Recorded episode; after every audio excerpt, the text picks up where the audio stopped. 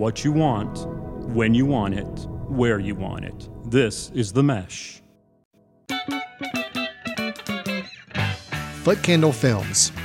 Film news and reviews from two guys who really like movies. This episode is brought to you by the Footcandle Film Society. For a schedule of upcoming screenings and membership information, visit the Society's website at www.footcandle.org. Hello, everyone, and welcome to Footcandle Films here on the Mesh.tv podcast network. My name is Alan Jackson. Across from me in our illustrious table here is Mr. Chris Fry, uh, my co director, co founder of the Footcandle Film Society and the annual Footcandle Film Festival. How goes it, Chris? It goes well. I actually made time in my life for three different movies, watching three different movies this weekend. So that's that's that's a good good run. Three movies in a 72 hour ish period. two of which we're reviewing on this show. Yeah. So yeah, it's it's it's good. Life's oh, good. Okay, that's that's a good that's a good weekend in my books. Yes. so as far as I'm concerned, I feel like we haven't done this in a while, but I, we have. It's been like our two week schedule, right? Uh, we d- I think we were I think we're maybe off a week. I think we bumped, Um, bumped see, it feels like it. I can feel it. I can feel like feel a little off. There's a little more built up, like to talk about. Um, Sure. We never got around to talk, talking about the Academy Awards and the outcomes of that. I know it seems like that was an eternity ago, but we are going to recap that later in the episode. But as Chris mentioned uh, during his little uh, personal commentary there, he did watch two films. Those two films were ones we're going to review on today's show. First up, we'll be reviewing the latest film. Well, I guess it's really the first film by director writer Jesse Eisenberg. You Yes. may know as an actor, but he has written and directed a film that we'll be discussing. It is called When You Finish Saving the World. That also stars uh, Julianne Moore and Finn Wolfhard. Followed by, we're going to be reviewing the film Pinball, The Man Who Saved the Game. This one starring Mike Faist and is directed by, oh gosh, the Braggs, Austin and Meredith Bragg. Um, will be, uh, and they also wrote the film as well. So we'll be discussing those two films as well as we'll get into some movie news, mainly in the world of the Academy Awards. We will be kind of giving our little post take on the Academy Awards from this year's ceremony. Since we did a nice episode where we kind of gave our predictions, now we can kind of follow suit and see how did we do and were there any main surprises or uh, outcomes we didn't expect. Then we'll follow it up with our recommendations. This is where Chris and I both bring a film to the table that we want to recommend to you as one that you can check out online or watch at your own leisure. Chris, I'll go ahead and give you a, spoiler alert. Mine may be a negative recommendation. I don't like to throw those out often, but I have done them from time to time. okay. And what that basically means, Chris, is that I have not seen a film outside of the ones we're going to review that I want to talk about. So, or recommend, but I have seen a film that I'd like to actively dissuade people from maybe spending their hard earned money to check out. Fair enough. Okay. So that's what's gone to, uh, on tap for today's show. Chris, are you ready to jump right into our first review? Let's do it. Okay, the first review is Jesse Eisenberg's When You Finish Saving the World. Hey mom, can you drive me today? Are you ready to go now? Yeah, just give me like five seconds.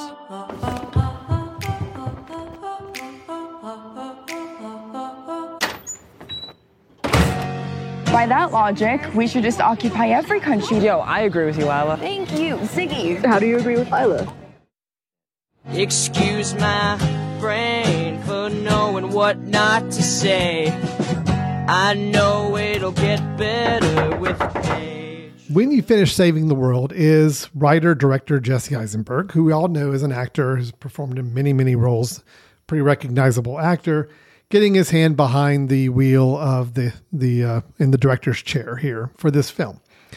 Chris, a lot of people probably came to know Jesse Eisenberg from one of his earliest films, which was uh, Noah Baumbach's The Squid and the Whale. Yes. Now, as I bring up the film The Squid and the Whale, which has to do with a kind of a uh, academic family that's uh, maybe a little out of touch with reality just because of the lofty grandeur, grandeur they, they uh, surround themselves in. It's both dramatic, but it's humorous in the way the this family is so. Uh, what's the word I'm looking for with this? How do you how would you describe that family? They're uh, Well, they they are privileged, Privileged. That's a good way of putting it. um, and they um, are very edu- very well educated. Yep. That's another way of putting it. Okay. And um, You see where I'm going with all this, yeah, right? yeah. Okay, good. I just want to make sure we're understanding that what I'm doing is basically trying to tie a connection between the role that Jesse Eisenberg became, I think, a little more known for in one of his first like big critically acclaimed films, and now his first directorial debut film, which there are more than a handful of similarities to. Okay. So in the film here, when you finish saving the world, uh, the story is about Evelyn, who's played by uh, uh, Julianne Moore, and her oblivious son Ziggy, played by Finn Wolfhard, as they seek out replacements for each other. As Evelyn desperately tries to parent an unassuming teenager at her shelter, Ziggy fumbling through the pursuit of a brilliant young woman at school. So this idea of two people, two individuals, father and, and or, I'm sorry, mother and son, actively trying to court relationships with other people um, to fill what they may feel like is a void they're they're experiencing themselves or maybe what they're overlooking in their own life.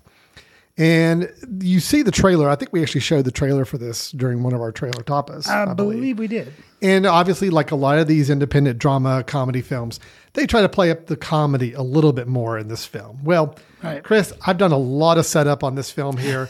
I threw a lot of opportunities for you to go with on your review. I want to hear what you thought of when you finish saving the world. what messages do you have for Mr. Eisenberg as notes for maybe a second film uh, down the road? Well, you know, it, it- I think it's a good directorial debut. Is it a perfect film? No. Um, we'll get to that. But I do feel like for a director to make a film, I had not thought of, which I think is a good thing, I had not thought of the squid and the whale while I was watching this film. Um, if I had, I probably would have been bothered a lot more than I was. Um, not to say I didn't find things that, you know, little things I can nitpick or not nitpick, but just, you know, things I can ding the movie for, just talk about things I didn't necessarily appreciate. Um, I will say, doing a little research into the film after after I watched it, I learned that basically Eisenberg, you mentioned, you know, he wrote it and he directed it. He had first gotten this idea where he basically did like an audiobook for Audible, and it was an original work where he kind of told this tale. And I could see, and then he adapted it and wrote it for the screen. I can see how um, this film, which is only 128 minutes, I can see how as an audiobook where you get these conversations, then you get some narration about I I can see how it probably might have worked a little better because overall the film I felt like was a little was a little thin. There were things there that they there are things like uh, social media commentary or internet fame, okay? Uh, coming of age, high school struggles, okay? Um, in a well-intentioned parents that are engrossed in their own jobs while overlooking their families. Okay, these are all familiar tropes. You talked about Squid and the Whale. That family uh, is a lot more dysfunctional than this family. There's a divorce going on, so and there you know no social media. It's a, but I can see the comparison. It is a coming of age. The son's coming of age with a difficult parent. This time it was the dad as opposed to the mom in this story. But familiar tropes that I feel like overall have been handled better in other films, like Squid and the Whale, which you mentioned. Um, that said, um, I did appreciate Julianne Moore. Like, I, I liked her in this film. I didn't really like her character, but I liked her portrayals of it. I feel like it's just something she's well accomplished at. She, you know, somebody says, "Okay, I need you to play this mother who has all these high ideals and means well, but overall, and like." Sometimes is too preachy to her son. She's like, I got it. Stop talking. I can. Mm-hmm. She's like, I, I can do this in my sleep. Mm-hmm. So I think I also appreciated seeing Finn Wolfhard doing something besides running away from monsters. Um, this is my first experience, I think, seeing him outside of the Stranger Things universe. Oh, really? So I, th- I think I've maybe seen him in a few films. I can't. And He did the. He was in the uh, Ghostbusters. Afterlife. You haven't, you haven't seen that? have not. And there was another film I saw that he was in. I can't remember what it was now. So I, I Yeah. so this is my first time really seeing him that I can recall outside of the and definitely holding a role this like big. You know, it's like he's the main character and Julianne Moore. Um, and I thought I did- he did a good job with what he was given, but I, I think the script needed the script needed more. Yeah. But for a directorial debut, Jesse Eisenberg, I think it was it was okay. So let me let me throw it back to you. I'm now a- you've got my original reaction. Yeah, I'm a notch. I'm a couple notch, notches down from the okay. Oh, and Um, are you are you? Is it a couple notches down from the okay slash fine, or is it fine, which is slightly below? Okay? No, it's not quite not quite fine for me. So I, I I'm I'm I'm below the fine the fine threshold here. below the three stars. Yeah, I had a, I had a tough time with this one. I uh, I I I think I think, but I think you were on the money when you said it's the script. It's thin. It's super thin, and I feel like this is a, one of those examples of a quote independent film where you've got some interesting characters and you've got some interesting moments, mm-hmm. but there's not a lot else to tie it all together beyond that.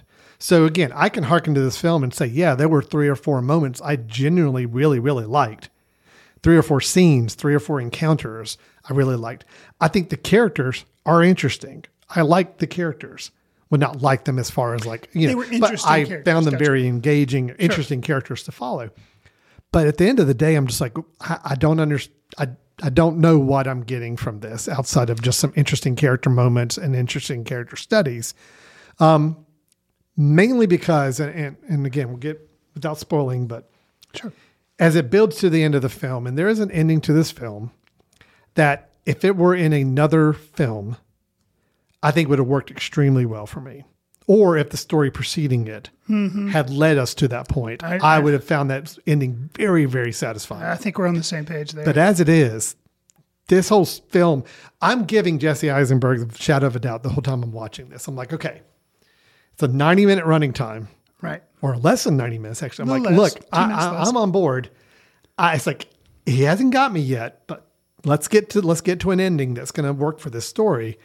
And I, I'm kind of holding out hope the whole, whole time that something's going to propel this to a to mean something or to Hmm. give me something. And they tack on it. They put on an ending that I, I I I don't feel like was earned at all. I don't understand how you get to that ending. I don't understand what preceding this film it, it made me lead to this ending to think this ending was where you need to end this film but i love the ending just not with the rest of the film Okay, So- let me defend the film slash totally agree with everything you just said. okay yeah Um, because I, I, you, yeah, one of my notes here says, um, I need something more in the development of Evelyn and Ziggy characters as the story progressed to get where the film landed at the end. absolutely Okay, so now let me, def- there again, we don't want to spoil this for anybody. Not that you could really, I guess you could spoil the exact ending, but Mm-hmm. I'll dance around it and kind of explain some things. There are some moments in the film where there are missed connection opportunities for the characters of Evelyn and Ziggy, where they may be in the same space and not know it. like in high school like, like, in one of those towards in the, end uh, yeah And so I think there's some instances of that which, had they been maybe scattered, there had been more instances of that, Yeah. then you would have kind of bought how in the end they kind of make this connection that hadn't. Like, I, I think it was like, I mean, it's set up in the premise of the film. There's a mom who's seeking something. She's seeking a connection with a teenager to be a you know be a good parent, and she finds it out, or she's trying to find it outside the home. There's this teenager that is trying to find himself, but also aspiring to be with this really intelligent, hyper intelligent woman. Like, well he's aspiring to be with someone who's a lot more like his mother than he's willing to admit correct. And so I think, you know, yeah, you got those two, and you're right. I do think the moment there's a moment in the high school towards the very end of the film where, yeah, it's you're starting to see the idea that the mom is just right around the corner dealing with a whole nother situation than what the son is over here dealing with. I liked where that was kind of exploring. It just wasn't enough to lead me to what happens in the next scene, which is them leading to a finale that I, I yeah, I, I I think was I think uh, yeah, and I think the whole film you can kind of see the work that is being done with Julianne Moore's character and the young man that she's trying to help. And you can see how that kind of mirrors Ziggy, but Sure. with the Ziggy character, Finn Wolfhard's character, the son, you can't really see him trying to build. Tw- I think you don't see it as a two way street, maybe, Right. and t- you need it a little bit more balanced, and then you could buy the. End, There's one maybe. moment where you know, they kind of touched on it, where he's asking his mother for advice on how to do something, which doesn't go well. And No. uh, yeah, it's it tries at moments to show the connection there and to kind of build for something that would give the foundation for the ending we received. Mm-hmm. I just I felt like I'm just kind of spinning my wheels for a little over an hour, waiting for something of substance to really take place to make this film work. And we get to an end and an ending that is really beautiful, a nice, beautiful ending that just did not match the rest of the film I just saw and showed me no connective tissue between it to make me feel like that. It felt like it was like, okay, we know we want to have this ending. Don't really know how to get there, but this is the ending we're going to have. Come hell or high water, this is going to be the ending. Right. And that's how it kind of felt by the end of the film. So, um, You you mentioned in the setup that um, the trailer, which we think we'd shown on a trailer top, so I have to get the intern to tell us whether or not that's true. But I think you're right on that. I think we did. there were moments of humor that showed parents and children trying to you know interact with one another. Uh, a parent interrupting a child's online activity and that causes you know frustration, or waiting on a child to depart a house and the child says, "I'll be like five seconds," and they're not. Um, Yeah. To me, very relatable. You know, Sure. but could have used more of those instances, or maybe just shift and give the film a totally more dramatic tone and just drop the humor out altogether. Yeah. Because it's kind of like, I think that was like, it was kind of struggling the line between do we want to be a quirky little comedy with some drama or do we just want to be a straight out drama? And I think maybe because there were so few instances of comedy, maybe they could have just dropped those down. They could have. They could have made this a straight drama and like not left anything out to, to chance. Right. I mean, but as far as dark comedy goes, there are a couple. There are a couple great moments on the dark comedic side. Um, I'll just say the line, "Congratulations on your birthday," which pronounced in, uh, by the uh, uh, by the Julianne Moore character in such a way, so droll and so biting in a way. Like early in the film, you get right away who she is and who she what she values and what she doesn't. right. Um, there's a situation with the father um, receiving an accolade, something very important to him, but neither of his family members even remembered it was happening. and he says, you guys are so self involved. yeah, yeah, It's just you guys suck, you know. Which again, dark humor, Right. But it's just the way that was framed with him sitting by himself at a table, like yeah, Right. it just it was a couple of those moments worked, but again, they didn't go far enough with any of them or have enough of those moments to make it where I could say, oh yeah, it was a good blend of comedy and the dramatic elements. Yeah, it definitely was heavy on the drama side where it made those little quick little moments of humor seem very forced and just didn't seem very natural. You mentioned the dark humor of the film. How about the darkness of the film, Alan? Oh, yeah. So I asked you about this before we even got into our review. Is like, Chris, did you find the film visually dark, meaning a little hard to see? And yeah, it turned out it was not just me. So this film is very, it's shot very dim, very dark.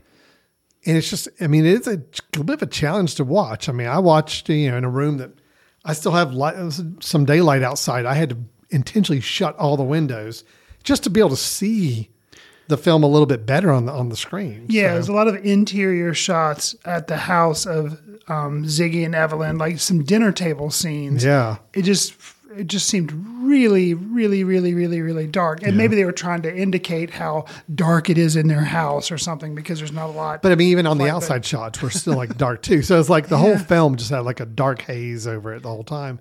Made it a little tougher to watch, a little Sure. tougher to, to enjoy and appreciate as such. So, Uh, look, I'll say this: I, I think I think all the performances are solid. I liked everybody in the film that was doing what they were doing based on the script. Um, there's nothing about direct direction of this film that makes me think that there's anything that kind of stands out as Jesse Eisenberg, kind of something he's really good at. I, I, it was a very run of the mill shot, independent slash dramedy or whatever. You know, they're they're a dime a dozen. Unfortunately, we've reviewed so many of them over the years that fit this same mold. Um, so it's just the end of the day, what's going to make this film work is an interesting story, or at least a story that leads to something. And I don't feel like we got it here. So overall, I was disappointed in the film, let down, didn't feel like it really worked for me on many levels. So Yeah, I think I think we're we're basically on the same page. So You you threw out the word fine at one point, so I I, was you I was challenging to see where you were, but I yeah I I uh, I was trying to be the overall optimist, but I, I think I struggled enough with the film to be to be fair that I, I think we're probably probably landing about the same way. I don't I don't know that I would like to give it three. You know, just simplification. I'd like to give it three. Don't know if I can.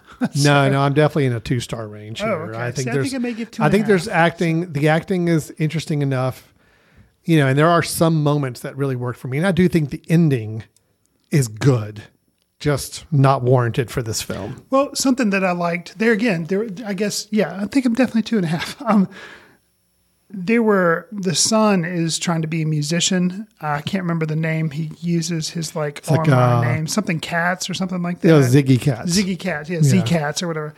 Um, but some of his compositions I kind of liked, and it had this Daniel Johnston feel to it. Yeah. There, there, there again, very fitting with the movie, very indie rock. Daniel Johnston or uh, is that right? That's the one I'm thinking of. Who are you Okay. thinking of? No. Um, this is the guy who, um, yeah, there's been a whole documentary. Maybe that could be my recommendation, but probably not. Um, But yeah, Daniel Johnston, just Okay. the way it's like strumming a guitar and like saying all these like lyrics about I relationships and Okay. stuff. Um, but anyways, I like the music, and then just the score of the movie kind of carried it in some parts that did some heavy lifting. There again, I see your Alan's. Well, like it's just nodding. the score was another one of those. Yeah, that's independent Indie music, yeah. This is what you get. It's quirky. It's a little abrasive liked it. music. Yeah. So, uh, yeah. I think they. I wish I would have liked them to do a little more with it. Maybe, of course, like we've said. Like Mm-hmm. I would have liked a little more of anything. I mean, really, it, this is going to sound like a horrible insult, and I'm not meaning it to be, but it's just really this is the way. This film to me, you know, I've seen, I've watched Jesse Eisenberg as an actor. Yeah. we've seen him in a lot of roles. He does have kind of a type he plays, generally speaking, except for when he's playing Lex Luthor for some reason. I liked that. Um, no, no, I did too, but it's not. That is the most atypical typical, Jerry sure. Eisenberg uh, role. Um, this movie to me felt like if Jesse Eisenberg turned into a movie, it would be this movie. Well, okay. I, I mean, think if you- there- if I think it may be somewhat autobiographical. I, I do. Th- so I was I questioning think if that, the, how much when of I was was reading about the Audible Okay. thing, it sounded like something that it may have also kind of been like a story see that, he was telling about his life Yeah. loosely. I could see that because this does. It, it's very. It, it has a, a style and a tone that I do feel like is very, um, uh, very pointing to who the director is. Gotcha. You know, and I, I don't know if that was distanced very well. It didn't need to be. I mean, it can you can embrace this as this is a personification of him as a director into a film. So that's great. I just I would have liked more. I would have liked something more to be there. So. Fair enough. Okay, so that is when you finish saving the world. It is available for rental or purchase on Apple and Amazon and all those good places. You can check out stuff. Uh, all right, Chris, let's move on to our second film, which is the film Pinball The Man Who Saved the Game. It may be the thing that I am best at. Why are they taking the machines? We got busted. It never even occurred to me that the game was illegal. But for over three decades, pinball was banned in New York City. I want to show the city council members that they've had it wrong for all these years. Oh, you're a reporter? I just have a question about the pinball ban, sir. Somebody keep these damn kids away from me. I've played pinball since the days I'd walk to the local arcade after middle school to spend my hard earned lawn mowing money.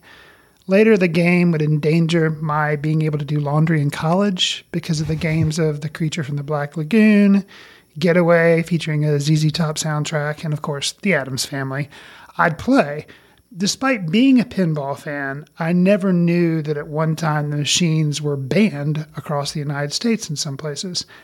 Alan, how how well did Pinball, the man who saved the game, work as a biopic of sorts and as entertainment for you? Um, I will say very well on both accounts. Okay. I like this movie a lot. I was I'm- very I'm surprised by this movie. I this is a movie that honestly, when you and I decided we were going to review it, I had not heard a single thing about. I never saw the trailer. Never saw the trailer either. Never saw it. So I queued this up. Uh, I, I, I I pulled back on the the the plunger. Nice. Let it go, and I man, I had a blast with this movie. I thought it was a fun little film. Um, you asked how it works as a biopic.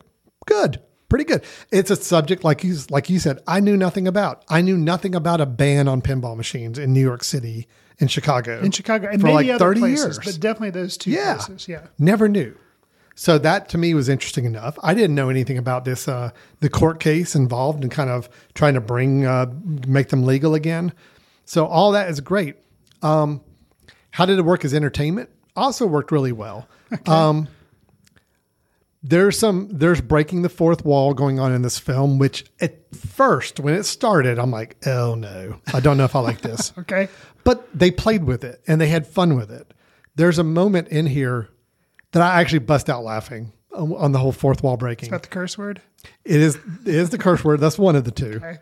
Uh, where basically a character is about to utter a curse word, and right away it cuts to we are treated to being quote interviewing the actual subject of the film It's kind of a do- mockumentary documentary style format. Right. And he even says, "Oh, "What what rating are we going for with this?" And they're like, oh, "You know, PG, PG thirteen. He's like, he's like, so you get away with one of the f words. He's like, "Okay, well, I'm gonna save it." He's like till later. I'm like, that is awesome. Right. The other moment is they get he's queuing up a music cue he'd like to have played during the song during the movie, and the directors have to interrupt and say, "No, no, no, uh, we we can't quite afford that needle drop right now." He's like, "Okay, fine." so it's just I love that they're like, "Okay, I don't mind the documentary stage documentary within a movie format." But to do it and have fun with it, like made it work for me. So I just had a good time with it. Um, even the ending, which there's an ending moment where I'm like, uh, the kind of the big climax conclusion, and I thought, oh man, they really went over the top with that, and then turns to find out, yeah, they know they went over the top. Even the narrator jumps in and is like, man, that's not the way it happened. it's like go back and play it again. I'm like, thank you. Thank you. That's that's what I needed for this film. Um, so look, format wise, worked great for me. I loved it. I, I thought it was very ex- entertaining. Um, I'll go ahead and say too, Mike Faist, who starred as Roger, I really liked. He was fun. He was uh, he was an engaging performance. He's playing a very kind of a, a, a dorky uh, dorky guy, like late twenties, who's already been through quite a bit in his life. You He's know, been married and divorced, married, yeah. divorced, and kind of out of his career now. And just you know, I bought the relationship he formed with Ellen, girl he uh, started dating. I just bought it. I, I, I, and I bought his both passion for the game of pinball, but also his reluctance to get too involved with it for various reasons. And the whole, uh, the, the, the relationship he decided how to form with his uh, potential stepson. Yeah, it was just, it all worked. The relationship was great. So I really liked Mike Faist in this movie. I've been talking for a while, Chris. You know, I'm, I'm high on this movie. I like it a lot. What do you think of this? So I, I'm on the same page. Um, which you know, we I think we talked. It was either an episode ago. We were going to try to like line up things so we both both weren't the same. I know. so much for that. Yeah, So- right. Um, I think I am a little higher on you than when the first film, but I think Yeah. this film, I think you and I are kind of lockstep on it. I knew very little. You and I were trying to come up with a second film to review to pair Mm-hmm. with uh, the film by Jesse Eisenberg, and I was like, well, let's do another independent film. I saw this. And I was like, well, I know nothing. Didn't even watch the trailer, but I was like, No, I didn't know, either. Mike Fe- Feist faced. I don't know. I'm, I'm not sure. I'm not sure I, I feel like I'm butchering it each time I say it. but I saw he was in it, and I was like, you know what? He made such an impression with West Side Story. He played, that. uh, I forget which character in West Side Story, but he was basically the second command Right. of the Jets. Correct. right? Yeah. And so he kind of the villain, I guess you could say. Yeah, yeah. Um, so and he did a really good job and got a lot of acclaim for that role. So when I saw he was Didn't get a in this, nomination, which I was ticked off Which about, uh, but you weren't. A lot of people were. Um, but when I saw he was in this, I was like, okay, this is kind of another project, but it's a small film. Let's let's see what he has to offer. And I thought he was great. Yeah, he was fun. He was a well. He was he was a human. I mean, he's playing a little bit of a caricature. I mean, just because it's very different than how he is himself. Right. But I bought it. I never felt like it was forced. I never felt like it was over the top. I mean, he was just generally playing a good character, and I I I, I connected with it. And so he was playing the the young version of Roger Sharp, who's the guy who you know did this whole turning pinball around for New York City. But what I liked equally, and I thought was actually equally as important, Mm-hmm. is the guy who plays the kind of older, much older version, who's Yeah. in theory being interviewed for this documentary. That's like you say, it's Mm-hmm. kind of a mockumentary. but uh, Dennis Boutsikaris, I Yeah. think is how you say Mhm. his name. And I recognized him. I was like, where have I seen this guy before? And I like, I recognized, I thought he did a really good job. And it was only afterwards I realized he's been on the show Better Call Saul, the kind of Oh, spinoff from Breaking. Bad. Mhm. It's good. And he's really good in it. But that's where I've seen him. And I was like, okay. Because he was so good that I was like, I know this, I know I've seen him, but what have I seen him in? Yeah. But I thought he, I thought he was really good. See, I had to. I remember when we reviewed um, "Stupid and Futile Gesture." Yes. And very similar in style. in that it's yeah, you know yeah, kind of that documentary, but not. It's not a real documentary. It's kind of staged a little like a documentary. The main character flashing back to his childhood or, or youth. Same kind of concept here. Mm-hmm. The difference is is that they are very intently saying we're going to break that fourth wall and actually interact during the film, Right. And kind of you know interject and we acknowledging that we're making a film as we go along. Um, but similar style to it. And also to where in that first few minutes, I'm thinking to myself, is this really the guy? Hmm. Like the, really they're interviewing the real guy or not? See, that's an advantage you know, where you hadn't seen. I hadn't seen him as an actor. So you're like, is this the real dude? Yeah. Right. There for a little bit I had to wonder. And then it's like, nah, he's he's too good an actor. This is this is an act this is an acted performance. So I, I felt like it was probably a, a good actor at that point. So let me throw this to you then. Yeah. You mentioned in the setup at the top of the episode that this was a writing directing pair of, Mhm. I'm assuming husband and wife. If not, they must be brother sister, but I think it's husband and wife. Yeah. Uh, Austin Bragg and Meredith Bragg. They both wrote and directed it. I think this is their feature debut. Um, they've done some short films, so I'm not sure. Um, I'll have to there again get a get the intern to. They've to directed shorts. Okay, just but shorts. this is their first feature. Yep. So, Mhm. you know, got to say, unfortunately, we have two debuts in this episode. Yeah. We have When You Finish Saving the World and Pinball, the Man Who Saved the Game. I think I know where Alan prefer says the better debut is. Oh, absolutely. Okay. Um, so Meredith Bragg is actually uh, his brother. So there's brothers. Oh, oh, yeah, oh, yeah. oh. Austin and Meredith Bragg. Oh, yeah. Meredith. I'm looking it up. Okay, Yep. got you. mhm. Sorry Looking about that. No, Meredith, right. Probably Uh, not the first time Meredith has had that happen. No, no. But uh, I, I think. I remember hearing somewhere it was like a, a brothers duo. Brother Like duo. I had to check okay, like the Coen brothers. Yeah. Got you. Okay. So yeah, interesting there to see. And yeah, no, I feel like this is a outstanding first film. Um, it doesn't do anything outrageously crazy, different, unique uh, than what we've seen in other films, but it does it so effortlessly that it just felt so comfortable as a film to watch. Well, Um, something that reminded me of, um, you know, you said you were thinking of Squid and the Whale when you were watching our first Yeah. film. When I was watching this one, even though it's a different type of film, but I think the fact that it's obviously playing with trying to be a comedy, and it was, I you know, laughed Oh, yeah. several times. Sure. But um, also because it was a period thing, Mhm. it actually reminded me of Weird, the Weird Al Oh, yeah. story. I can see a lot of that there, Totally too. a different thing. Like Mm. that's a real, and this is a real person too. But like you know, that was all music, and this was about pinball. But something about a lot of the period stuff, I think, reminded me of kind of, Mhm. but in a good way. Um, I thought they did a good job with the mockumentary look, how they set that up, and then all the stuff that happened in the seventies. I thought, Yeah. you know, costuming. Now, mhm. tell me your thoughts because I watched this with my wife. We both had opinions. Tell me your thoughts on Mister Faist Faist's mustache. well, I mean, look, the mustache is ridiculous. Is it? I don't know is if it it's- ridiculous on purpose. Is it supposed to look like the worst fake mustache in the world? I kind of think maybe it- so. Okay. I kind of think maybe because yeah, after the first few minutes of watching him with that mustache, I'm like, I mean, it's very obvious that's not real. No, no. But But the and- character has in real life, we're assuming, yeah, yeah, did have it's a a pretty. I mean, you saw the photos. There's photos in the o- closing credits. He definitely had a he had a big stash, and they make comments about the mustache throughout They the do. film as well. And there's even a funny moment where. There's a kiss involved, and you can almost see her having to like lift up the mustache in a way to kiss him. So yeah, I. I it's got a the whole tone of the film makes me think. Yeah, they're in on it. They they they know this is ridiculous, but we're going to go with this. Okay, so you're thinking, yeah, they kind of. That's what I ended up on thinking the same way because I thought, kind of comparing it again to Weird, how Daniel Radcliffe, who was doing Weird Al, had this insane wig Yeah. to be Weird Al. And you're like, yeah, that's totally. We know You- you that's know totally a it's wig. gotta be that. And so yeah, but it was just the mustache because at first I was like, wow, that's Mhm. really bad.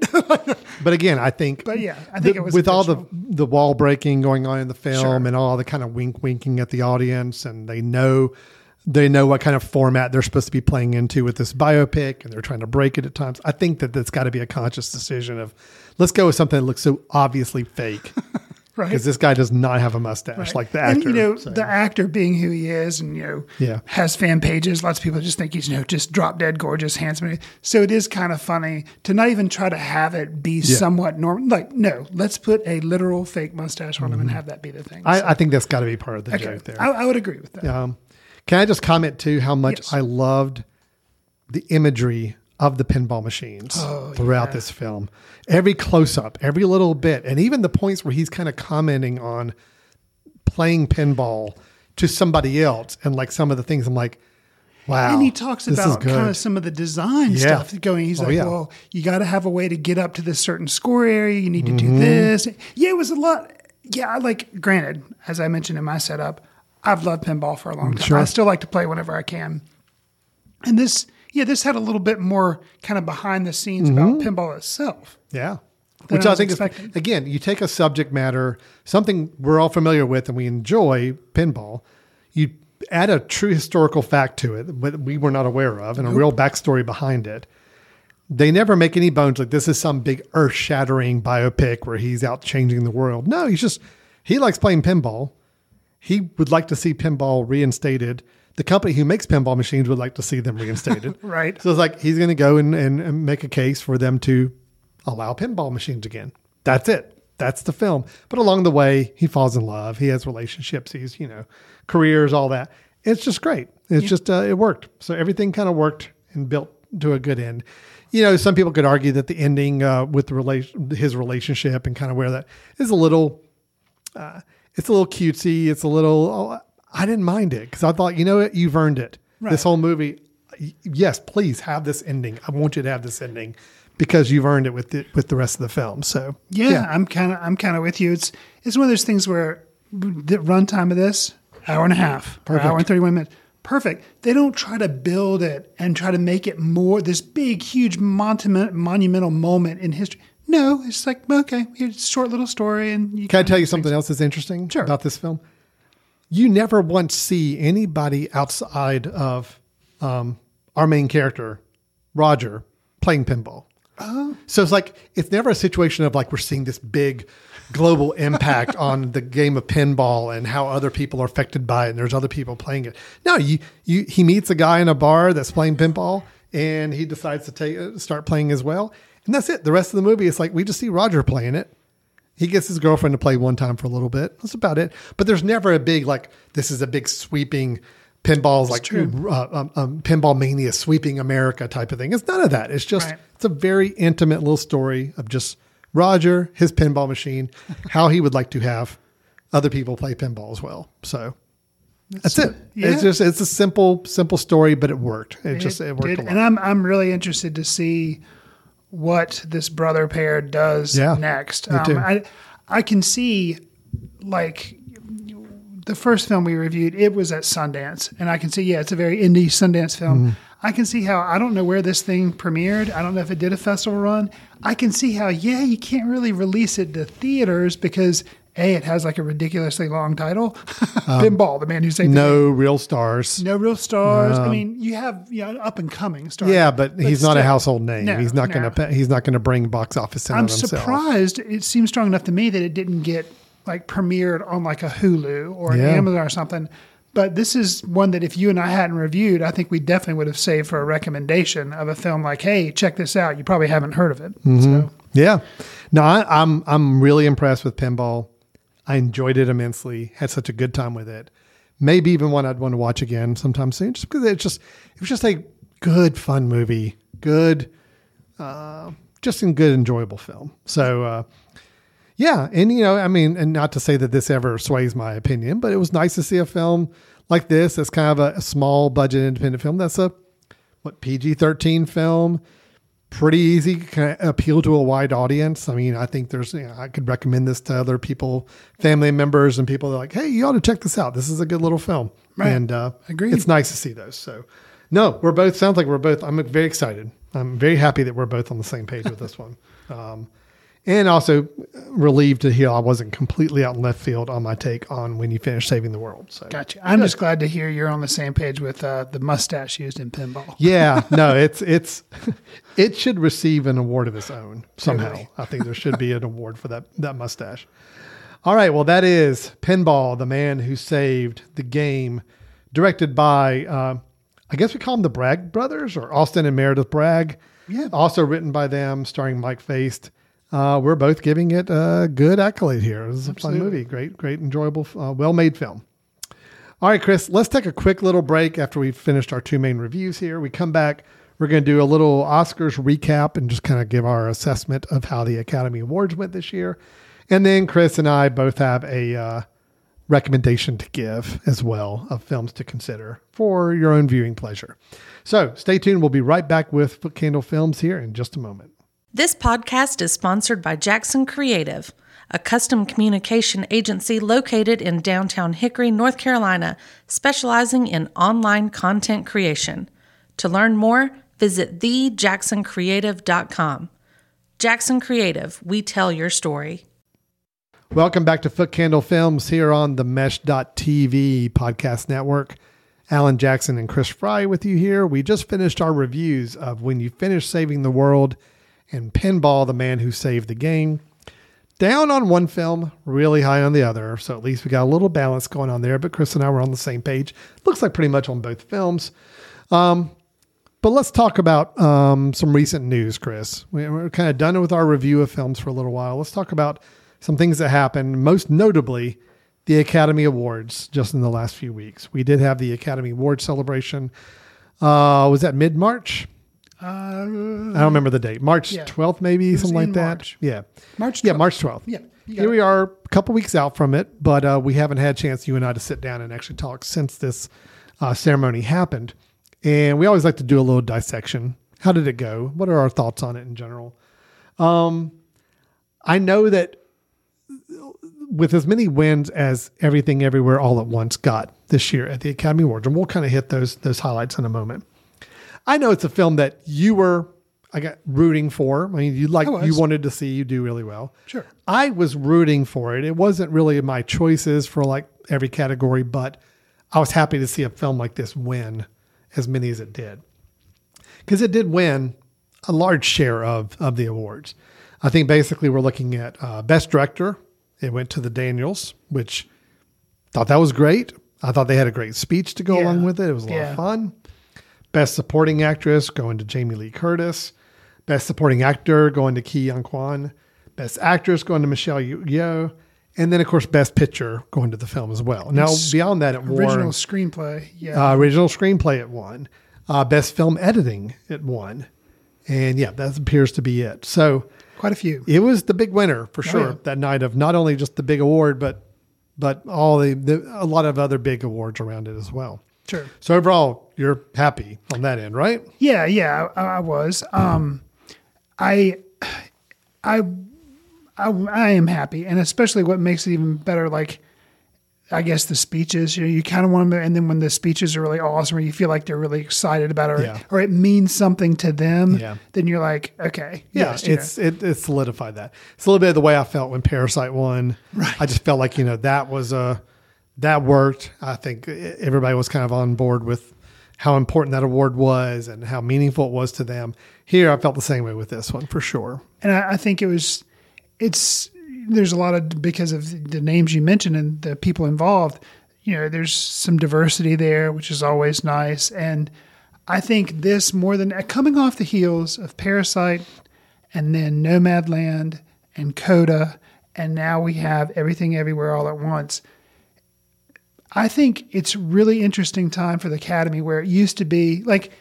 if you'd asked somebody 10 years ago, Steven Spielberg's going to make a movie that's a biography, basically kind of a biography about himself, and it's going to be up for Best Picture. They're like, and that's the winner, and mm-hmm. that's the winner for Best Director, and like you would have just assumed all that because it's like it's Steven Spielberg, and a lot of times in Oscar contests and stuff, a lot of times things like that people skew that way, and I think it's really interesting that it seems like no there's a sh- whether it's younger voters in the academy or whether the academy has just decided to try to start broadening its view I think it's uh, pretty interesting. Well, I, I agree completely. And I also think it's interesting that, well, A, I mean, Fabelmans won nothing. Yeah. Like big goose egg. Actually, when you look at big budget films and how they fared in general, the only ones we've got uh, that, you know, were huge, huge hits. Avatar won for best visual effects. Black Panther got best costume design. And Top Gun Maverick got best sound. So the big That's it. blockbusters got one Oscar, like One Oscar each. Yeah. Everything else was done by, I mean, I consider, quote, smaller films. Even All Quiet on the Western Front, which, you know, is a big production project. I mean, it went straight to Netflix. It was not a, you know, huge hit, like financial hit for anybody. Right. But it won, gosh, you know, whatever awards Everything Everywhere All at Once didn't win. I think All Quiet on the Western Front got best original score, best international feature, best cinematography, Yeah. best production design. So which was a recommendation on this show. Mhm. Yeah, from both of us, I think. Yeah, yeah, we both really liked the film a lot. Yeah. So really, outside of those two films, and then you get two awards for The Whale. They got best makeup and hairstyling, and then best actor for Brendan Fraser. That's pretty much it. Women Talking got best adapted screenplay. But otherwise, that's pretty much all your your awards covered by mainly those those two to three films. I was excited to see. Um, I feel like there are a couple of a lot of the categories are stacked. I feel like best actor. You mentioned Brendan Fraser, Ron. Um, I really liked Colin Farrell. Banshee, Banshees of Inisherin, I was okay on, but I really liked Colin Farrell in that film. And Austin Butler, I mean, he's really strong in Elvis. So like you know, I can just continue go like really strong category. But I gotta say, it's the whole heartstring pull of Brendan No. Fraser winning. I'm just like, you know, It's probably the awesome. best winner we could have had for it during this, as far as ceremony goes and the, all that. Yes, I I was pulling for Austin Butler. I still think he had he had a, I, I think his his role as Elvis was uh I don't know, it's not overlooked. I mean, he won a nomination for it, but I do feel like Sure. it was kind of a feat. And yes, I agree. Brendan Fraser as in The Whale, it was a good acting performance for sure. But I also wonder how much of it was makeup, how much of it was sure the setting and the environment he was put in, as far as letting him play in that role, and just you know with the sympathy it automatically garners Right. for him. Right. So anyway, um, it's a little bit of a mix of it. You have a character that you're meant to f- feel pity for and sympathize for, but also you feel like you look at somewhat negatively and you have some very negative opinions on. And then you you add Brendan Fraser as an actor, someone who's been out of Hollywood for so long and was kind of at the peak. I mean, he was kind of a.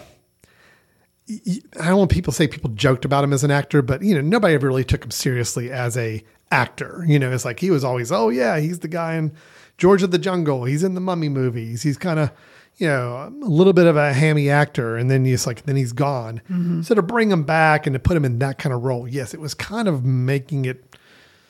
It was almost like it was gearing for this award. And I never like it when I feel like roles are intentionally kind of designed for that. But then again, I guess playing Elvis in a big biopic is obviously a, Right. a big Oscar bait as well. So, Sure. um, I was fine with Brendan Fraser winning. He was not my choice, but for the pageantry of the ceremony, it worked really good. Um, I was honestly, I'll tell you, so not really. I wasn't surprised by Best Picture. I wasn't surprised by Best Actress. Wasn't surprised by Best Supporting Actor. Still very surprised by Jamie Lee Curtis, Best Supporting Actress. That was the one that As felt was Angela Bassett. yeah, I mean, and I'm not saying I was pulling for Angela Bassett thinking she had a better chance of winning, but I, I just didn't feel like Jamie Lee Curtis. Yes, it was a very physical role and all that, but I, I, I didn't really see the, I didn't see as much acting as I felt like we're going on the other supporting role hmm. nomination. I see. I think I feel like, yeah, that that was a close race. I had picked Bassett, but then changed it to Jamie Lee Curtis because I felt like the snowball effect of like what I had heard the buzz. Now I felt like everything everywhere all at once kind of had the momentum, and I felt like that was going to be what what pushed Jamie Lee Curtis. So, but yeah, I mean, I think you can say, yeah, yeah, obviously Angela Bassett was really strong in Wakanda Forever. So Yeah. But overall, I don't think there were really like any shocks. Do you feel like anything where you're just like, oh my gosh, I can't believe that won? I mean, I felt like everything was kind of either either it was the expected winner or it was like the second choice possible expected winner. or it was like a big budget film that we just kind of knew. Yeah, okay, Top Gun winning sound that makes sense. Okay, um, you know, Black Panther, Wakanda Forever winning best costume design. Yeah, sure, Well, makes I- I- sense. no, I agree, and I don't. I don't think ceremonies have to have. I mean, because then it's rigged. If they just throw a bunch of like curveballs in there just to make you No, like, no. watch it or whatever, it'd be authentic, Um, yeah. so I thought it was authentic, and I guess the biggest surprise for me was that that kind of what I mentioned, the mindset that I assumed Academy was still in. I'm like, Mhm. yeah, maybe they'll get they'll give Michelle Yeoh, or they'll she deserves, and they'll give her the Academy Award for Best Actress. Ke Huy Quan for his success story about you know kind of returning dad. Yeah, sure, maybe writing, but director and picture, I just don't know that. Like, I just don't feel. So that was kind of a surprise to me that like, no, they actually Mhm. they actually are going to win it. So that, and I guess a lot of people were like, well, of course they are. They've won all these other awards. Of course they're going to win. But for me, it was still kind of like what you mentioned. It was the parasite moment with that one. I Mhm. like jumped up and was like, yes, like I was just Yeah, really, because I mean, we, really we, we weren't used to these No. films winning for a good while in the Academy Award history there. So, and Um, I, I will say one thing that um, I was glad they were nominated, and I didn't think enough people had seen it that it would win. But I guess th- if there's a category where something's going to sneak in that not a lot of people have heard of or not a lot of people have seen, it would be um, in the writing categories because that's and especially, especially adapted screenplay, women talking, Yeah. winning for. I was Mm. I was really happy about that and kind of not kind of surprised just because I didn't think enough people had seen it. Whereas at that point. All Quiet on the Western Front had walked away with so much. I was just like, well, it's probably going to win for that. Yeah, that's true. But it didn't. So Um, I only want to mention this just because we actually did some screenings of the narrative and or live action and documentary short films Right. For this mm-hmm. year's Academy Award. For our Film Society, Our yeah. Film Society held screenings of those here in, in Western North Carolina. And so we, we all got a chance to see these films kind of in a theater, theater environment beforehand, which was nice. It was. So I think we were all happy an Irish Goodbye won for best live action short film because that was a, kind of a favorite of the audience that we watched it with, and mm-hmm. rightfully so. And then The Elephant Whispers winning for best documentary. Not the one I would have chosen, but I get why it won because it did. Um, it looked. It was a really well shot film. It looked Right. great. Subject matter being elephant people caring for these elephants uh, was always going to get people get fans. So. Um, but I thought the I thought the documentary shorts were a really strong set of documentary short films. So I, I do think there were probably three of those five that I could have seen any of those three winning and felt like there would have been it was a, it was a good choice. So kind of a closing thought for me on it is I will say this year was a huge year for A24. Yes. They did everything everywhere all at once. So all the awards they kind of had, you know, part in there. And then they also did The Whale, which Brendan Fraser won. So you think about how much they locked up. Then Hmm. basically A24 and Netflix, because Netflix did All Quiet on the Western Front, and they also did The Elephant Whispers, which they did Best also they did uh, Del Toro's Pinocchio, which won best animated we film. have not. Yeah, that's right. So Yeah. they between Netflix and Mhm. A24, they did pretty, They covered it all. Which interesting for me. Um, Everything except for uh, the three I talked about: Avatar, Black Panther, and Top Gun. The three kind of not I don't want to say smaller awards. They're important awards, but not three of the big awards you think of as kind of like the headline awards. Which it was interesting for me that um, Alan and I have mentioned before. Obviously, we're movie critics because we're talking about movies here. But uh, we receive screeners and we receive materials from movie companies to try to promote their films around award season. We got tons of stuff for Pinocchio. Um, so I was very aware, and you know, I'm happy it won. Um, I did like it. I was pulling for Marcel the Shell, but, but um, that would have been a surprise for me if that would have actually been able to win. Um, but curious to see something besides a Disney film or a Pixar film take animated film Mhm. um, because Pinocchio was not. It's a Netflix joint. Um, so interesting.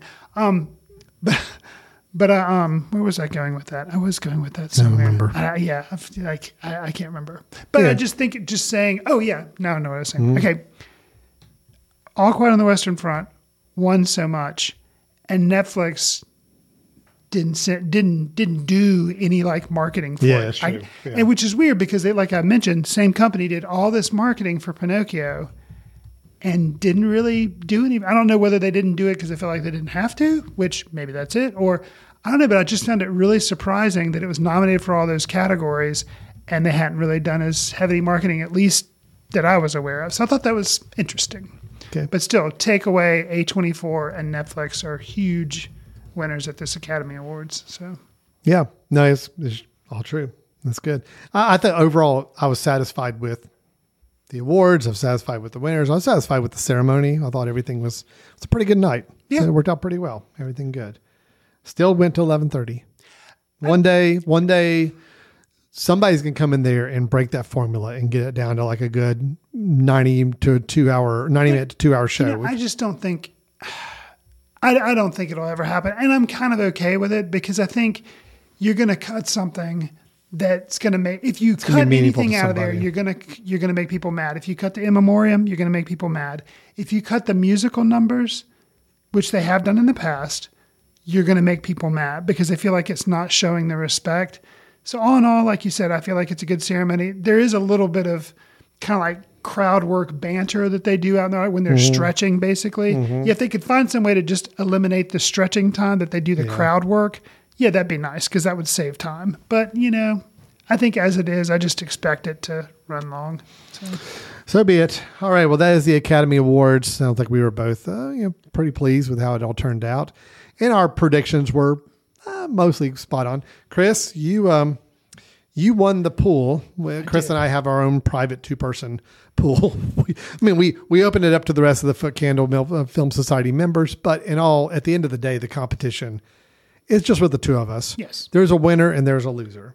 You won. I believe You out of the 23, 17? I guess 17. I think it's that's right. 17. And I think I was at 15. So two behind you.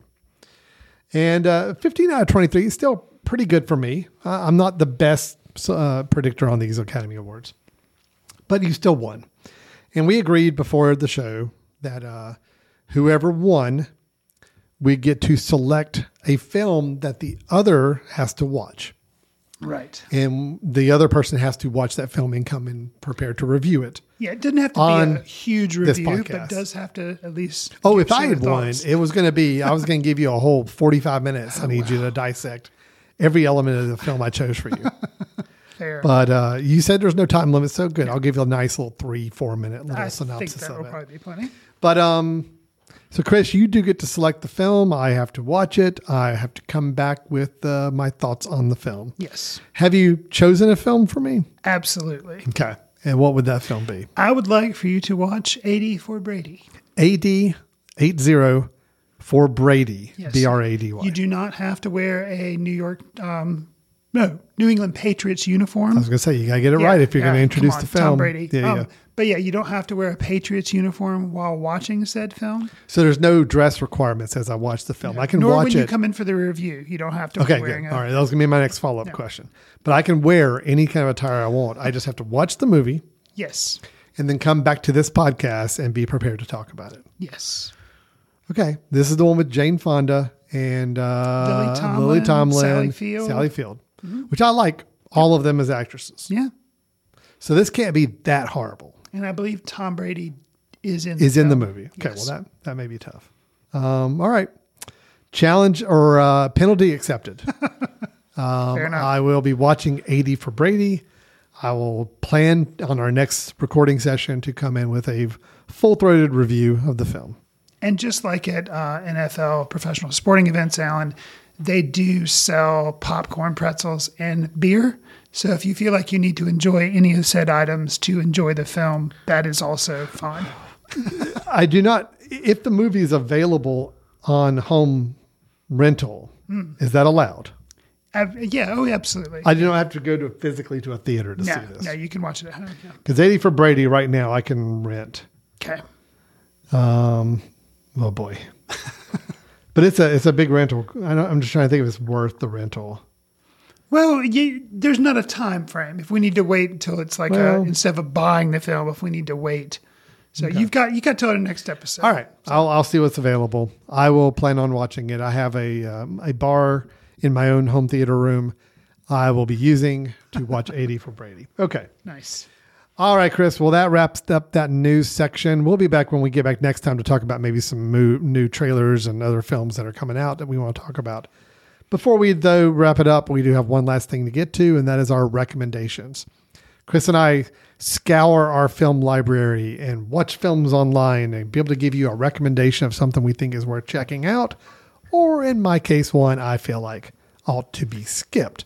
Um, but Chris, yeah, Actually, why don't you go first? Because we like ending on a we positive can end on a note. positive note. Mine is not, unfortunately, a positive note, so I will go ahead and get mine out of the way. Sure. I don't normally like to do negative recommendations. I think that's hurtful to the film industry. I don't normally like to tell people to stay away from a film. Uh, However, and this is more of a cautionary tale I'm giving. Um, Kevin Smith is a writer director that we have seen, and I, I, I, honestly kind of felt like I followed for a good while because when he started making films back in the early 90s, it was kind of this big revolution of like he's an independent filmmaker. He maxed out his credit cards just to get enough money to make a film. He made the movie Cler- Clerks. And although Clerks is not a great movie, it's just more what it stood for, I think, is what really made it work and why it became a little bit of a cultural touchstone for a lot of people. Absolutely. Between that and Pulp Fiction, I think those are two moments where it's like people are like, oh, I can make films and I can make films that are different and unique and all that, which is Absolutely. great. Uh, he did Clerks too. Uh, he did like several other films in his little shared universe of characters. He eventually made Clerks 2, Which I liked. you did like. I thought was fine. Um, you know, I, I didn't love it, but I did think it had some interesting, some fun moments, and I thought it was a very well made film. I thought you know the budget had obviously gone up; he had more money to put into it. Um, then he made some other films that progressively got more and more skewered by critics. Like it just seemed to go downhill. Yoga, uh, um, yoga hosers. Which I never saw. Never saw that I either. did see Tusk. Tusk, yeah, which was one. He did another. He did another Jay and Silent Bob, like a reboot film, which I never saw. I saw Jay and Silent Bob Strike Back, but I you're like. talking, yeah, which I Yeah. like, but He you're talking about that- reboot, right? Before this one, that I'm going to I talk not about. see. I did not see it either. I did not hear good things. um, now, Clerks three have come out. Right. Clerks three has come out. Yes. Clerks three is a film that's singular. Clerks three. Okay, got it. and the whole premise of Clerks three, once again written directed by Kevin Smith, is that Randall and Dante, who are the two guys who run the the quickie mart, um, they decide to make a movie about their experiences at the quickie mart kind of moralize themselves because one of them has a health scare that kind of puts them in a position of, oh, my life's passing by too quick. I want to immortalize this this time we've had together. So they make a movie. So it's a little, it's a definitely a, uh, there's definitely a format to this film of a film within a film. They are making a film where they're recalling and reshooting scenes from the original Clerks film. Gotcha. So it has a little bit of a meta thing going on where they're making the original Clerks film, making jokes about choices that were made when making the first Clerks film and why they're now making those choices now. So some mon- moments that are supposed to be humorous and supposed to be funny. Um, I'm here to say, unfortunately, I, I, I think I think the shtick has gone on too long. Gotcha. I, I don't think this works. I think the concept of the film is interesting, but acting is is rough, very very rough. Filmmaking not- in general, not, I thought not was intentionally so. No. Okay. Um, filmmaking is uh, is pretty rough as well. It's it's tough for me to see because I don't see a lot of I don't see a, lot of talent on the screen that's evolved very much at all from the original Clerks film, which is like you know what Kevin Smith, you've made so many films. I know you've learned things along the way. I know you've craft uh, fine tuned your craft, but I'm not seeing any of it anymore in your work. And uh, so ultimately disappointed.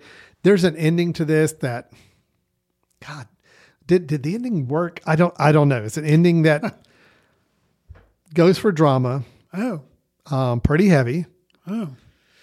Kind of sort of worked, but man, I don't know. I just have a hard time. I have a hard time recommending this film, unfortunately, and, I, and it pains me to say that because I really I like pulling for Kevin Smith. I Sure. want his films to work. I want to enjoy his films. I've kind of felt the same way about him that I like have felt about him like Shyamalan at times, where it's like, man, come on, man, you got it. I know you can make this work. Please make this a good film. And he comes close at times, and I think Kevin Smith has come close at times, but I don't know. I just never feel like he's ever going to live up to Clerks, possibly Mallrats. I do think Mallrats and Chasing Amy might be the Uh, two. I really liked Dogma. Okay, Dogma was was good, but I, I think he hit his peak at Chasing Amy. I think Chasing Amy was probably his most solid movie. Okay. That just worked top to bottom in general. But um Dogma was right after Chasing Amy, I think. So yeah. That period of his of his career I think worked. Unfortunately, it's just been diminishing returns after that. And this film unfortunately carried on that same idea. So, as I said, I'm sorry to say it, but yes, I do feel like it is a, a letdown. Clerks 3 did not work for me. So, I hate giving the negative recommendation for once in the last several months, but uh, so be it. Okay. It's what, it's what I have to give you today. Sure. So, I understand. but Chris, come on, let's end on a positive. What was a good film or that you saw that you want to recommend to people? So I'd like to recommend The Outfit by Graham Moore. And due to my research, I think he is a first time filmmaker as well, or at least this is his first feature. Um, it stars Mark Rylance as Leonard, an English tailor who has moved to the United States after an unfortunate personal tragedy. He's now in Chicago and he runs a tailor shop in a rough part of town where he makes these really beautifully tailored clothes, unfortunately, for the only people around who can afford them, which is a family of gangsters. And basically, some events happen that puts him in trouble. Um, it is streaming on Amazon Prime, so it's really easy for you to catch up with. Um, and I had heard very little about this, um, but I had heard like a, a Footcandle member actually mentioned that they had seen it. Actually, came to our theater here for like a week, came and went. But they said, "Oh, the outfit's really good." I was like, "Okay." I saw it pop up on Amazon Prime. I like Mark Rylance. We talked about his performance in uh, Bones and All, how he he was really good in that Mhm. film from uh, 2022. This is a 2022 film, um, but uh, it was one that kind of flew under the radar. So um, I thought it was thought it was really good. So it's a period piece, kind of taking place in like I guess a real big mob area or mob era in Chicago. But um, I recommend it. It's called The Outfit, and uh, it's on uh, Amazon Prime. The Outfit on Amazon Prime. I did not mention, it, but Clerks 3, uh, you can rent it any of the places Amazon, iTunes, so forth. But he may discourage you not to. so Yeah. I, I just, if it's streaming for free somewhere and you're just a Kevin Smith completist, fine. But I, I, I don't recommend spending hard earned money to watch this. Uh, where the outfit does sound like not only is it something you may even want to spend money for if you had to, but you can actually watch it on Amazon Prime if you have a membership for free now anyway. Okay. So that wraps it up for today. So our recommendations capped off the episode. We did our Academy Award recap and analysis of those awards. And of course, we kicked off the show with our, our reviews, a slightly negative, uh, lesser, lesser than, less than fine review of When You Finish Saving the World by writer director Jesse Eisenberg, and a very positive review, surprisingly positive review of Pinball, the man who saved the game. Both of them available for rent or viewing online through your your uh, distribution channel of of choice. All right, Chris, if anybody wants to chime in the conversation here, talk to us, give us some feedback, tell us some thoughts, maybe try to be a champion for Clerks 3. Tell me what I missed on that film that I should have appreciated more. How can they get a hold of us? You can send an email to info at footcandle.org. You can follow us on Twitter at footcandlefilm. Al and I are also on Letterboxd, where we try to track what we're seeing and leaving leave short reviews. Um, I will mention also that if you use iTunes or another subscription service to kind of keep track of our podcast, do us a favor, leave a review because reviews help us gain new listeners. So that's always very helpful. Um, and last but not least, 2023 Footcandle Film Festival is running September 18th through the 24th. So uh, if you're in the North Carolina area, come check it out. It'll be in Hickory, North Carolina. Yep, we're going to have a great time with this festival. A lot of fun stuff planned. We'll be sharing with you in the future episodes as we get closer to the date. But we do encourage you, like Chris said, if you are going to have an opportunity to come and spend time with us in Western North Carolina in late September, we would love to see you here at the Footcandle Film Festival. But otherwise, if you're not able to come to our festival, we hope you will at least come back next time we get together and record an episode of Footcandle Films. So, for Alan Jackson, for Chris Fry, we're bidding you adieu, and uh, we will see you next time. See you in the ticket line.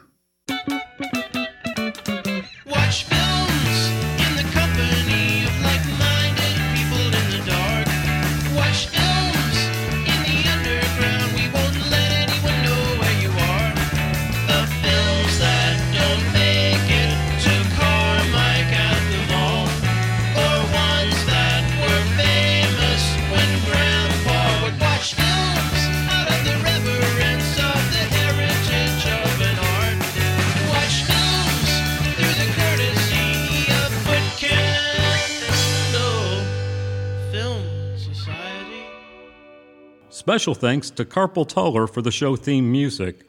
For more about Carpal Tuller, visit www.carpaltuller.com.